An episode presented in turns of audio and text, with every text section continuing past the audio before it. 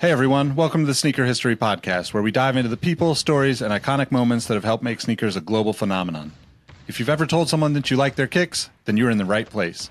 Before we lace up this episode, here's a little teaser for you. Stick around to the end of each episode for the last shot question. It's a chance to test your sneaker knowledge and engage with our community. I've also recently started a newsletter to share my knowledge from nearly two decades of experience working in the footwear industry. You can find the link to that below or go to sneakerhistory.com slash newsletter for a weekly deep dive into the biggest topics in the sneaker business. All right, now that the business is taken care of, grab your favorite pair of kicks and let's get started with the episode.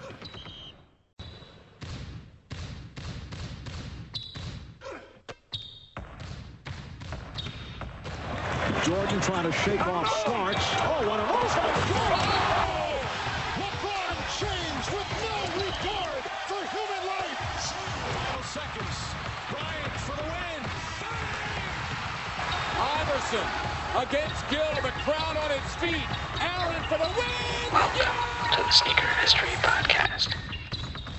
What's up, everybody? Welcome to another episode of the Sneaker History Podcast. We have a nice little special edition here where I sit down with somebody. Um, we have one Ian Stonebrook in the house, and uh, we're going to talk about kind of his journey, some some fun things in the past, uh, white chocolate with some of the best tattoos ever made, and just um, just an overall fun conversation. Man, how you doing, Ian? Yo, I'm doing great. Thanks so much for having me. It's a pleasure. I've wanted to have you on here for a hot minute, and I'm just I'm, I'm happy. I, I reached out, and you were just like, "Sure, let's do it." And Oh, um, I've, been waiting by I've been waiting by the phone for a while, tr- trying to trying to get the invite. So I, I, was- I was ready and willing. Good to hear. I mean, you, um, I mean, a lot of people who work around shoes know you. Like, there's a lot of people behind the scenes that put out the work that we all enjoy, and the um, the the the recognition doesn't always get out there. So we're we're gonna throw a little shine behind you. Um, talk about again, it's like some of your past favorite events, your journey, and kind of how you got started in sneakers. But um, with every episode, we like to start off with like what you've been rocking, like what what kind of shoes have been on the foot of Ian. I know you like to rock some weird things and like mess around with outsoles and uppers and do some weird shit. So like, what's what's been on your feet? Yeah, I mean, I got to be honest. You know, uh, quarantine's been a little boring for me in that regard. Uh, you know, early on when uh, you know it kind of felt like it was going to be a one month thing, maybe a one week, you know, two month, whatever. Uh, I was spending a lot of time at the park, just you know, shooting hoops by myself. And that park has since been like under construction and closed. But you know, yeah, during then I was playing in a bunch of basically like late 2000s, uh, early 2010s retro stuff like uh, Penny Twos, uh, Jordan Threes, old foams, they're unlimiteds and stuff like that, and everything was falling apart. Um, actually, shoot, I even got a from a boy up in uh, Portland where you're at, uh, Dr. Funk, uh, pair of OG VC Shox, and played in those one and done, and you know uh, melted right through them. But right now during quarantine, man, honestly, the the rotation's been pretty simple. Um, probably my most worn piece of footwear is uh, the Yeezy slides, like the ones from the uh, the 2 Chainz wedding photo. Um, my old intern uh, Mike, he gave those to me before he headed back to China. So uh, my go-to slide with uh, you know a lot of just kind of errands and you know you know occasional beach day or moving around like that. Uh, aside from that, like if I am stepping out, which you know isn't a ton, um, kind of the go-to's have been the Rockefeller Air Force One lows, and uh, Killer. man, I'm gonna lose all my credit because I always forget the official name of this shoe, but uh, the off the the yellow off whites with the uh, the big like Zoom X sole and the the track spikes in the bottom. You know which ones I'm talking about? Yes, I do. Um, oh, it's like a, a waffle. Um, It's I under evolution. It's not the. It's not like the low profile waffle. It's the one that's like a women's size and got the overextended swoosh. I know. Exa- I know exactly which one you're talking about. I can see it in my head.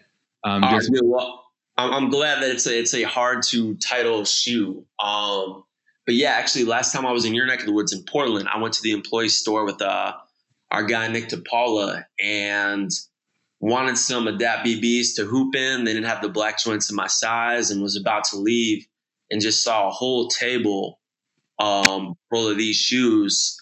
Tried them on. They made me about an inch and a half taller.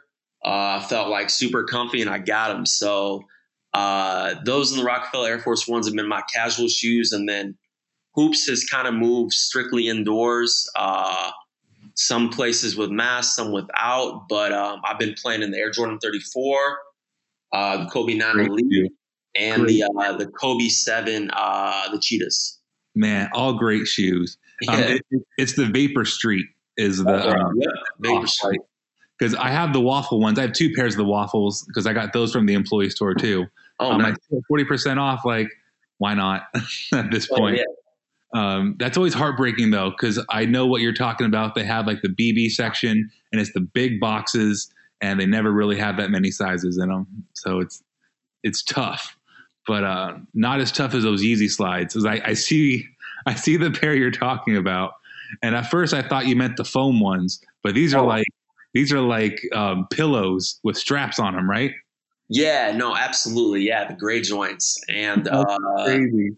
I mean, like they literally have holes in the bottom. They've been worn so much. Like I, I need to, I need to throw them out or get some new. But I haven't, uh, haven't seen a slide that's caught my eye yet. So uh, they're they're getting a lot of burn.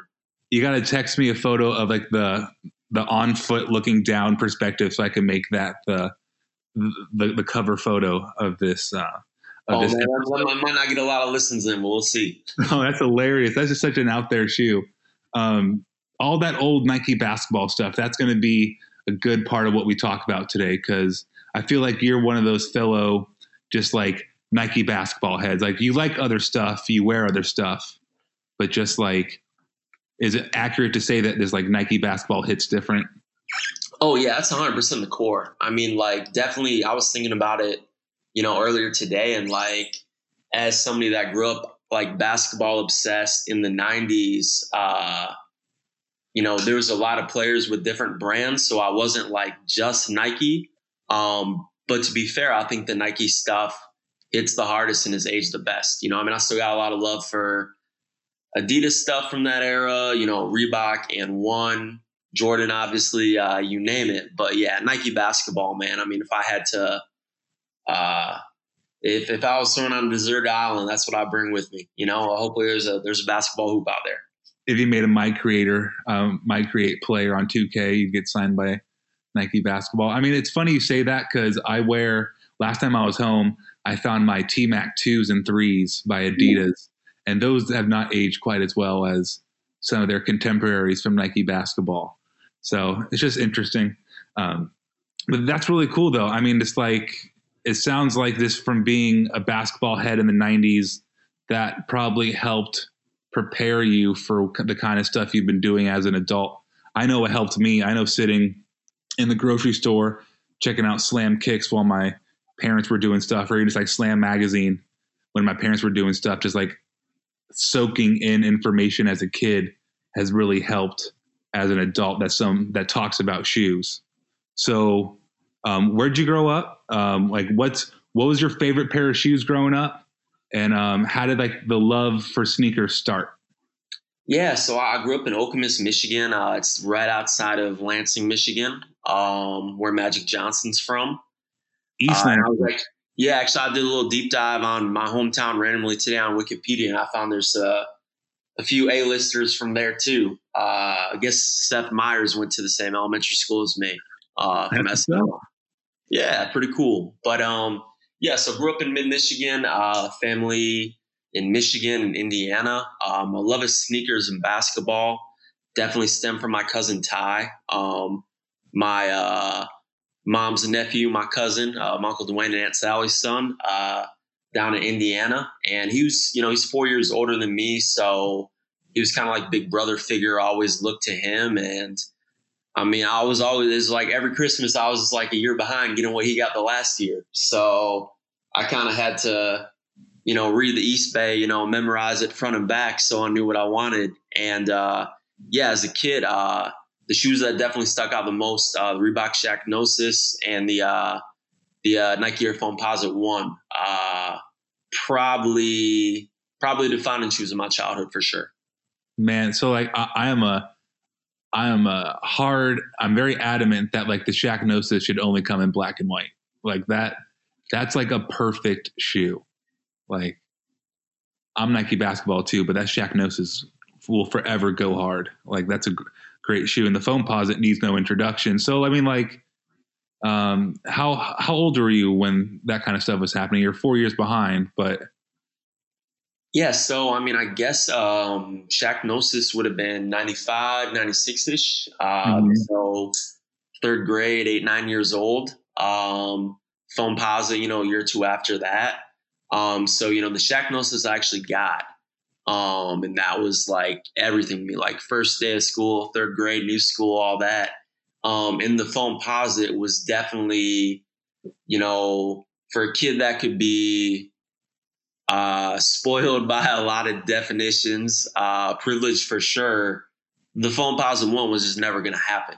You know, like even, you know, my mom wasn't going to drop $180 on a 10 year old shoes. Um, I even, uh, my mom was like always made my Halloween costumes and was like really good at that and really detail oriented. So I decided to be Mike Bibby for Halloween in fifth grade in hopes that she'd give me the shoes, um, which uh, I, you know, I, I, executed. I had to beat Grizzlies Mike Bibby instead of Arizona Mike Bibby. I, I didn't get the shoes, but um, yeah, I mean that was the one shoe that was just always super elusive. You know, I mean when you talk about like being in the grocery store, you know, I appreciate you saying that. You know, that makes me like I can put myself back in, you know, the L and L or Meijer grocery store I was at growing up, looking at you know the Slam magazines or you know, Playmakers was in Meridian Mall was like the one store that had the Foamposite ones. And, you know, going back years later thinking like, man, maybe there's randomly some pair in the, you know, the stock room or whatever. But uh yeah, those were the shoes and definitely um elementary school, you know, uh, you know, third, fourth, fifth grade is when uh the obsession definitely cultivated. And that's like I'm sure a lot of our listeners not only started having their love start there, but that's all relative. You know, you can be 11, 12 years old now and begin that same kind of feels from a LeBron 16, you know, mm-hmm. whatever, mm-hmm. a couple years ago. But uh, our listeners have to, our OG listeners have to feel that because the Foamposite, I mean, anytime it retros, every site has whole fanfare for it because it deserves it. It's that important. But when you live through it or like you were around it at that time, it's just like it just shows. We did a whole episode about how powerful Penny Hardaway was at that mm-hmm. time. And I know you said Mike Bibby because you know he typically is you know the debuter of the shoe, but just like everything surrounding the Foamposite just like created I would say like genuine hype. Just you were hyped to see that shoe in the mall. You were hyped to see some kid at school wearing it. Just like hype, like the definition. It was this really cool time and a really cool shoe. Yeah, the shoe the shoe was uh the shoe was an event in that just like nobody actually had it, you know? And it wasn't because it was so expensive, it wasn't super commercially successful. But yeah, like anytime you saw it in real life or even like years later when like Iguodala pulled out a pair for the rookie sophomore game, or you know, I think Donald Faison wore a pair too for the celebrity game. It was always like an oh shit thing, you know. So yeah, it's a big shoe to me. Man, it's just uh, funny how like oh 400 bucks for a BB adapt isn't that big of a deal, but uh, 180 bucks in the 90s is like you're you're you're breaking banks. Um, so I mean, how did how did you use that to kind of start getting into sneakers? Like, and not just like into sneakers as a fan, but into sneakers in terms of like media and being a part of it from the other side? How did that yeah, journey? I think this from jump, like it just kind of became my thing, you know, like it was definitely like any money that I was going to be making mowing the lawn was going to go to shoes. Uh, you know, whatever I was going to ask for Christmas or my birthday was going to be shoes. And that obsession just kind of always stayed there. And I mean, I think that, you know, I mean, to be honest, like, you know, it kind of my journey with shoes and just my life in general was, you know, still a pretty easy one, but, you know, it did have its wines, you know, like getting cut from the basketball team growing up, like, I felt like I kind of had to love sneakers in a different way, or like that was kind of an attachment to that. Um, even in high school, you know, I played football and shoot, I had the Air Mission cleats my sophomore year. I had the Pro Model cleats my junior year and the Jordan 14 cleats my senior year. So it was always, you know, still webbed into sports like that. And the flip side too is like, I always say in a lot of ways, like Nike Talk was kind of like my anti drug. Like, you know, I don't know if that sounds corny in the world we live in now, but it's the truth. Like, better than Dare. Like, that's yeah, cool. I mean, I just knew with sports and my folks that I couldn't really get caught up in some of that stuff, or it just wasn't me. I wasn't mentally or emotionally enough, mature enough to mess around with that. So if I was staying home on a Friday or Saturday or whatever in high school, you know, like funny enough, I was reading stuff Nick was writing on Nike Talk, you know, just because like he loved it that much. And I was just, I always had that mindset, you know, I, I you know, I want to learn as much about stuff I, I like as I can. So, um, you know, then fast forward to college, you know, still in the shoes. Uh, I, you know, my junior year, I'm applying for all types of internships here, no or nothing. You know, have good grades and extracurriculars and all this. Uh, nice Kicks was a site I frequented. Uh, your man uh, Nick Engvall wrote the, uh, the the post with the Uncle Sam picture saying we're looking for interns. I shot him a writing sample. I thought nothing of it just because I'd heard no or nothing from everybody. And uh, in the uh, Michigan State Library, get a call. Still remember I had on Air Jordan 20s and a Alpha Project shirt and uh, some USA basketball shorts. And uh, it was, uh, you know, it was Matt. And, uh, you know, you want to intern. And I was like, shoot, you know, maybe I hadn't really thought about it. And, you know, thank God they liked my writing. I did. And that definitely, uh, you know, that was kind of the first step in the professional journey, if you will. That's so funny. You're like, oh, like I didn't, I didn't think of the next step. I kind of just put it in, and uh, yeah, no, absolutely. Like I said it literally. You know, I had an interview with the Pacers that I like bombed because I was staying up because I was supposed to hang out with some girl I liked, and she blew me off. So like, it was just kind of like a bunch of stuff that. You know, I mean, I would say a lot of times stuff that makes the least sense ends up making the most. Um, and, you know, when I look at internships that I applied to that, you know, I was really confident that I was good enough to do or get or whatever. Um, and it didn't work out. You know, I'm really grateful it didn't because I'm really happy, you know, the way my life's gone where I landed. That's such an important lesson because you can either be you can either be like disgruntled by it or um, you know hurt or just not want to get back up on the horse, the proverbial horse. But like, if you don't keep trying, it's it's not going to magically happen. I remember um, I had an interview at Nike, and I was at Deadstock Coffee, and I was talking to Ian Williams, and not to be mean, he was like, "What are you going to do if you don't get it?" and I was and I was like, "Well, I keep trying." He's like, "All right, like that's that's the right answer," because it's like a lot of people think you know, they have an interview with the Pacers or they have an interview with Google or wherever it might be, and they think like, okay, they got the interview, like they like me, this is locked in, or you know, whatever, and you don't get it. But then the next important thing is the next move. So this, you know, you, you can get it's an old Dwyane Wade commercial. I believe you know this one. Yep. Uh, fall seven times, stand up eight, or maybe it's fall eight and get up nine, something like that. Um, but that commercial always stuck with me. And I literally see him getting it's a montage of him falling, driving to the paint over and over again. And I've always just like kept that mindset of just like, dude, you fall you fall down, you don't get what you want. You you gotta try one more time. And that's and that's what worked out for you. And uh power to you. oh, appreciate that. Got lucky. But yeah, I mean, yeah, the more the more you try, the luckier you get, and the better you get too. Mm-hmm because uh, with each writing sample, you, you, you, get a little bit better. So you get the internship. What is what do those next couple years look like? Like how did how did you evolve from the new guy to the dude that was, you know, running that bitch? You know I'm saying? But you were doing so much, man. I mean, it's like, uh, I mean, came up under Nick. Um, so like, who? I guess it's a multifaceted question. What were the next couple years like? And then like, who who were your mentors and like who helped show you how to get better?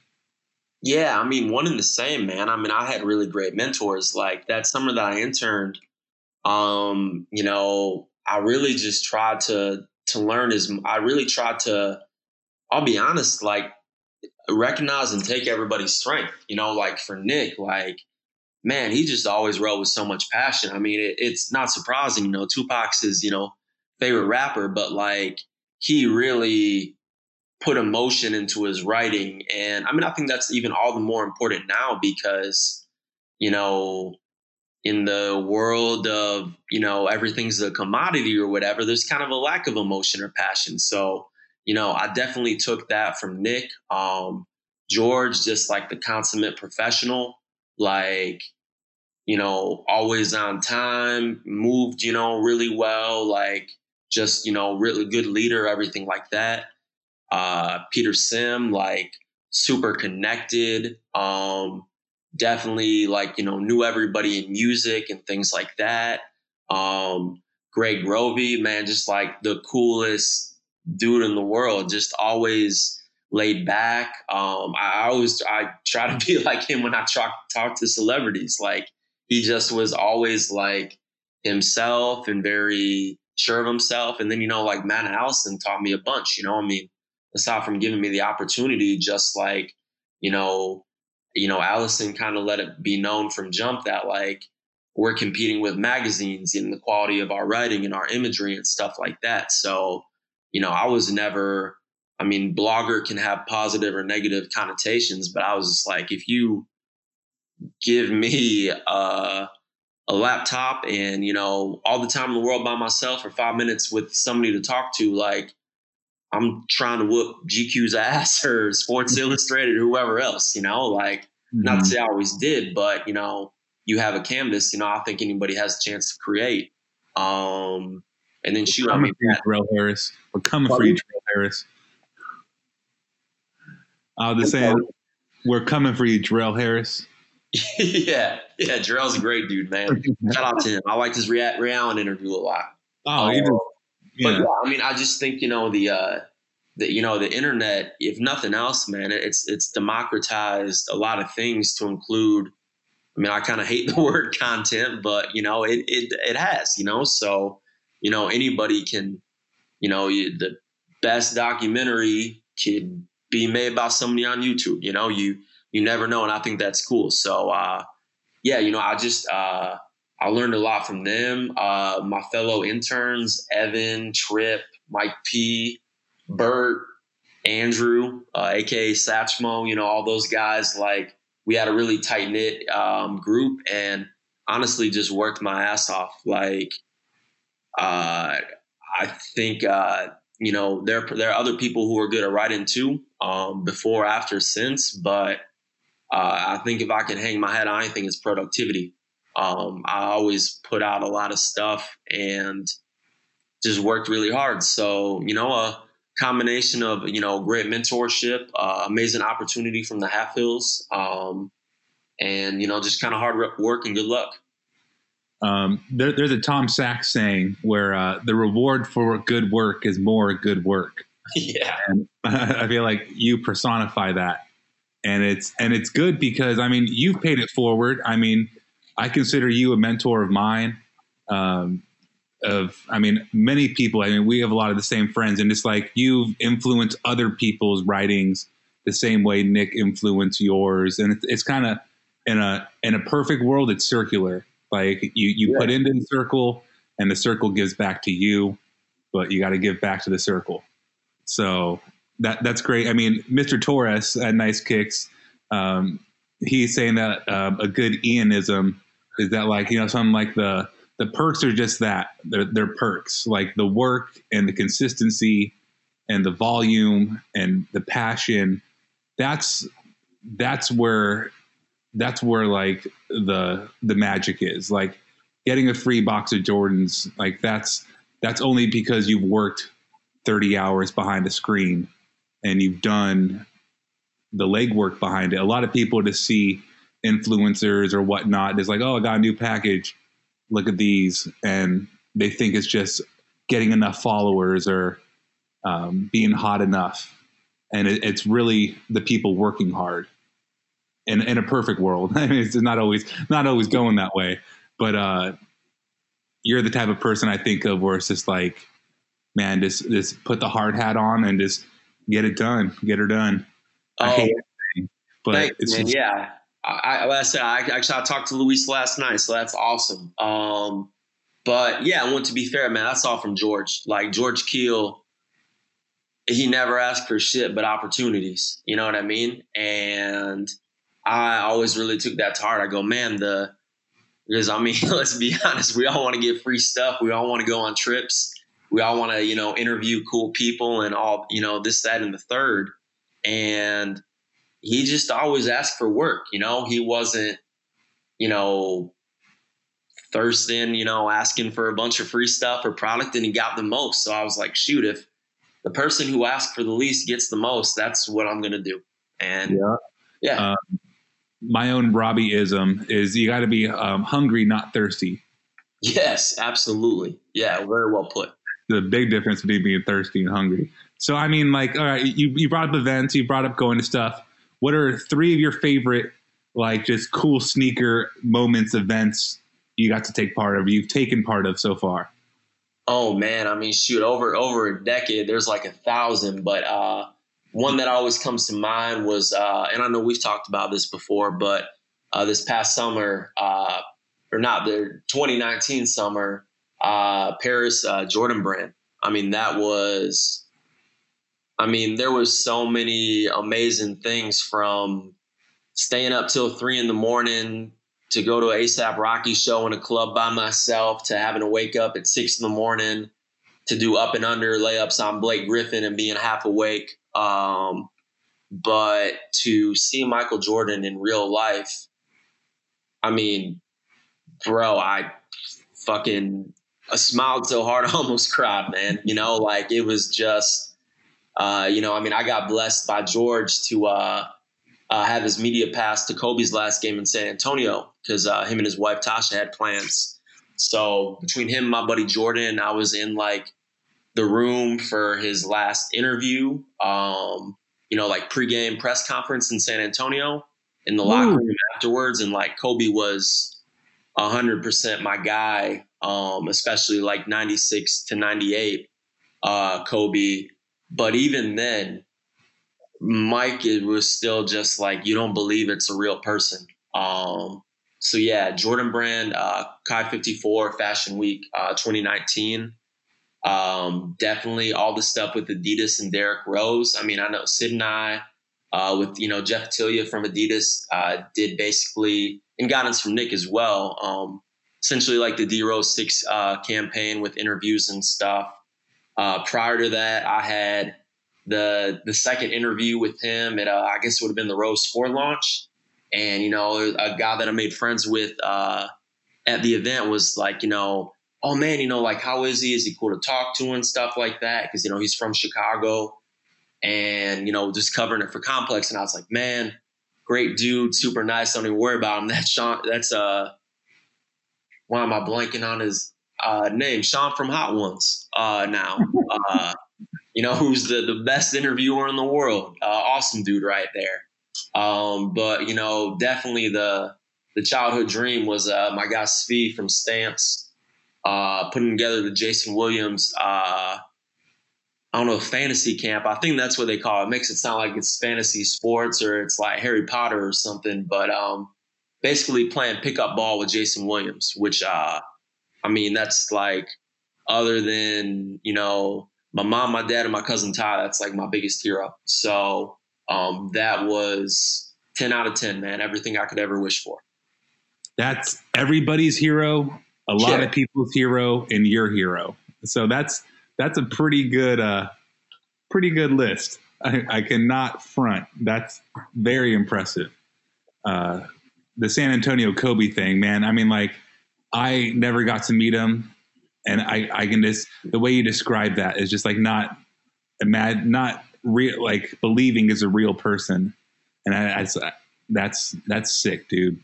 That's yeah, it was. Yeah, it's still. I'm. I'm glad. I, you know, I. Uh, I need to thank George again for that opportunity, man. Because George is. You know, I still remember when George called me the first time he interviewed Kobe in 2010, and was just like, "Oh my god, I can't believe that happened." Because George's biggest Kobe fan out there. So yeah, it was pretty cool. So, I th- when I think of when I think of white chocolate, I think of the Knicks and I think of you. Like those are like the three biggest like I mean, the Kings connection for the Knicks, but like, what what drew you to to Jason Williams? Um, you know, it was kind of one of those. It definitely, as a fan, it wasn't love at first sight. It was the opposite because, like I said, I was a big Mike Bibby fan, so I watched the draft every year, top to bottom. And you know, I hear people talking about, oh, Jason Williams is actually the best point guard in the draft, you know, he's going to win rookie of the year and not Mike Bibby. So I hated him. I, you know, I didn't know nothing about him. I just didn't like him. Um, and, you know, kind of the opposite of like, I just instantly loved Kobe because I was like, oh, this guy's young. You know, he's like me, you know, even though, you know, he's, you know, 17 and I'm seven. Um, but I just remember one day walking to school, um, and my buddy Tony, who was always infinitely cooler than me and putting me up on stuff. And he's like, man, like, did you see Jason Williams on Sports Center? And he's like, you know, air dribbling, doing the move, you know. And then he's like, oh, you know, like he's like he's like the best, or he's so sick. And then he's like, oh, do you hear Ricky Martin? Like he's the best singer, you know. Like so that kind of you know takes me back to that era or whatever. But um, you know, I I just basically got won over by his game and uh it's a shame because I used to I used to shoot the ball. You know, I used to try to be like Kobe when I was little, and then I just you know I don't I don't I don't think I I probably went about ten years without practicing the jump shot. Man, I was just throwing the ball behind my back every chance I got. But um, yeah, just the fun and creativity had with the game. Um, showmanship, making his teammates better. Um, you know, just my all time favorite man. Nobody close we all, I mean, Kobe's my all-time favorite. So it's it's funny how you say you took jump shots like Kobe because as another white dude of average height, we're not dunking the ball like Kobe. So that's a, a very uh, big distinction on on like on what you can do as a fan, and like yeah. that's what makes Steph Curry so relatable. It's what makes Trae Young so relatable. The same thing that made Jason Williams the passing. It's something that anybody can do, but you have to to do it at the level they do it. You have to be this like next level with it. You have to be practicing every day, and probably not taking jump shots if you're Jason Williams or you, but just like working on the craft all the time and being able to emulate that to some level as an average fan or an average basketball player. It just makes them like reachable and like, oh, I could be like that, and you could relate, and it's just, it's so cool. So like, you didn't like. So did he have to get to Sacramento for you? to be a, like a fan and then it kind of popped off and you were a fan ever since or i think he just had to be all over sports center to be honest with you um, you know that exposure um, you know my friends hyping him up and stuff and just kind of the timing, you know, and also too realizing, you know, like, you know, my first favorite player was Shaq, and then it's like, well, you know, I'm probably gonna be a center, I'm gonna be a guard, you know, and then Kobe, and then like you say, you know, you kind of do the mental math of like, you know, who can you really be like, and you know, just based on my relative athleticism, you know, he seemed like a good comp. Um, and just, you know, I really had a lot of fun watching his game. And I mean, I always liked flashy and flamboyant players. I mean, Jamal Crawford is probably second on my list. You know, Rafer Alston probably third. You know, so I knew you were going to say that. Skip. Yeah, Skips. Yeah, Skip. Skips right there. Um, or at least you know, AND1 Skip. Uh, mm-hmm. uh, NBA Skip was a little mild. Um, still a fan, but yeah, uh, Skip, uh, Skip, like you know, teenage Skip and 94 threes. Uh, that's that's my guy. It's that was like that mixtape life was a very special time in the world. Uh, Yeah. it, was, it was on ESPN two all the time. Also, you could just like turn on ESPN two. I mean, that was after Rafer was really in AND1. That was like more the professor time, but uh, still, it's a lot of fun. I mean, Jason Williams. This is one thing that like a lot of people don't ever think about very often. He had a lengthy career with AND1 towards the end. Like, I mean, he finished out kind of rocking whatever he wanted to, but there was a hot minute in Memphis where he was like Mister AND1. Yeah, absolutely. I mean, he had some great like print ads for them. He had some cool PEs. Um, you know, I think that I don't know. I mean, it's it's tough to say. You know, I mean, if I think if they would have maybe had a little bit more of a finger on the pulse of who he was and what, what he was going to become, like that would have been a layup signing. I mean, don't get me wrong. Like, I, you know, I was literally at the mall the day the Hyperflight came out. You know, like and before you know, first come, first serve was a thing, or not that it was ever going to be for that shoe, but like, you know, like I saw it in like, you know, The um, purple pair. yeah, I got the baby blue pair. Um, the purple pair is still would love to have. Um, actually, I wore it my first day of uh, full time and nice kicks. I wore Hyperflights, black and red from uh, Athletes Connection in Lansing, Michigan. But yeah, it, it would have been kind of wild if the the dice would have rolled differently, and, and Jay Will would have been on AND1 from the jump, and you know some of those early Kings days would have been in Tai Chi PEs, or you know what that would have looked like. those Kings teams had this such diversity with their footwear. And I mean, like, Jason Williams is one of those people who never had a signature shoe, but everybody knows what he was rocking. Like, he, I mean, due to his ability to get on Sports Center every night, like, Nike had to have known that and really outfitted him in whatever was cool at that time. So, I mean, like, one of Nick's favorite shoes, and one that's, I believe, yet to be retroed is like from his rookie year, or if not, maybe his second. I think it was his rookie year. Um, the Air Holistic Up Tempo, like, is one of those unicorns from Nike basketball that nobody ever talks about. Um, you ever, um, do you ever have like an urge to cop that one if they were to ever retro? Does that do it for you? Um, you know, I like the holistic. You know, it's it's funny because that was like, and a lot of it has to do with just like player attachment, like Jay Will wearing them. I remember, shoot, when I was in middle school, uh, one of the older kids I looked up to, Grant Tungate, had a pair. So it was kind of like the cool team shoe, but it's like that. It was like a team shoe with like Alpha Project design language, like in terms of the swooping lines. So yeah, I mean, if they if they brought them back, I'd be hard pressed not to get a pair. I mean, so you got those, and then a whole bunch. I mean, we're going really light on the shoe stuff because it's more about Ian today than sneakers. But just like people sleep on his ability to rock like gangster Nike Shox shoes. So Yeah. like the Shox Supremacy, gangster. The Stunner, gangster. The BB4 needs no introduction. Like VC2s, like how Nike hasn't retroed any of the Vince Carter stuff is beyond me. But just like he rocked so many different shoes, but just like the Shox stuff is such a specific time in life where you think Vince Carter, you think like, you know, what Vin Baker, no, he wore Jordans. I can't think of anybody else really wearing Shox other than Vince and Jason Williams. Uh, Shawn Marion, Jermaine O'Neal. Um, you those were, and you know, I guess a lot of the pout kind of you know, uh, three, four, four, fives at the time.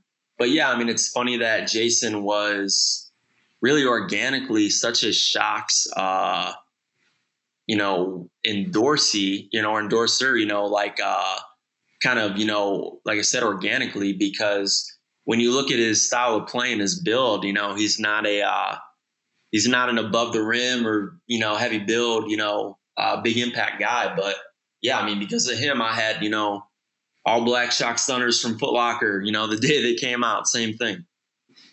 That's, I mean, I want that shoe so bad. I mean, I said that about the BB4 and I, I didn't buy a pair because I know ultimately Shox aren't that comfortable. But like the stunner and the supremacy, dude, just, and, and all the Jermaine O'Neal. If you're going to bring up Jermaine O'Neal, all of that like 2004, 2006 stuff in that window is bangers. Yeah, Um, there's some sick stuff for sure. I mean, we could probably go all day about old shoes, and we talked about your love for you know the Hyperflight and the Foamposite. But now, as an adult, like what's what's like the most like what's your favorite shoe? It's like the hardest question to ask. Like, what's like your favorite shoe? You had to go on that island, what's the one shoe you're bringing?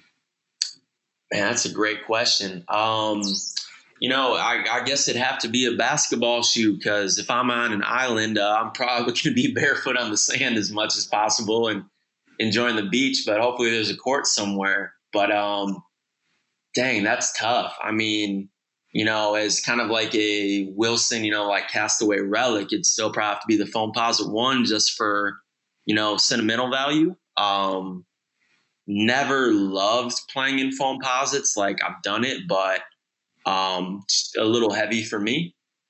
Uh, but dang, that's a good question. One shoe on an island. I'm trying to think what I've been searching for, or hmm, maybe uh, you know, they, they came across when I was on on Sole Savy today. I saw somebody just randomly stumbling on a pair, but maybe uh, O2 Raptor sevens. I always like playing in those.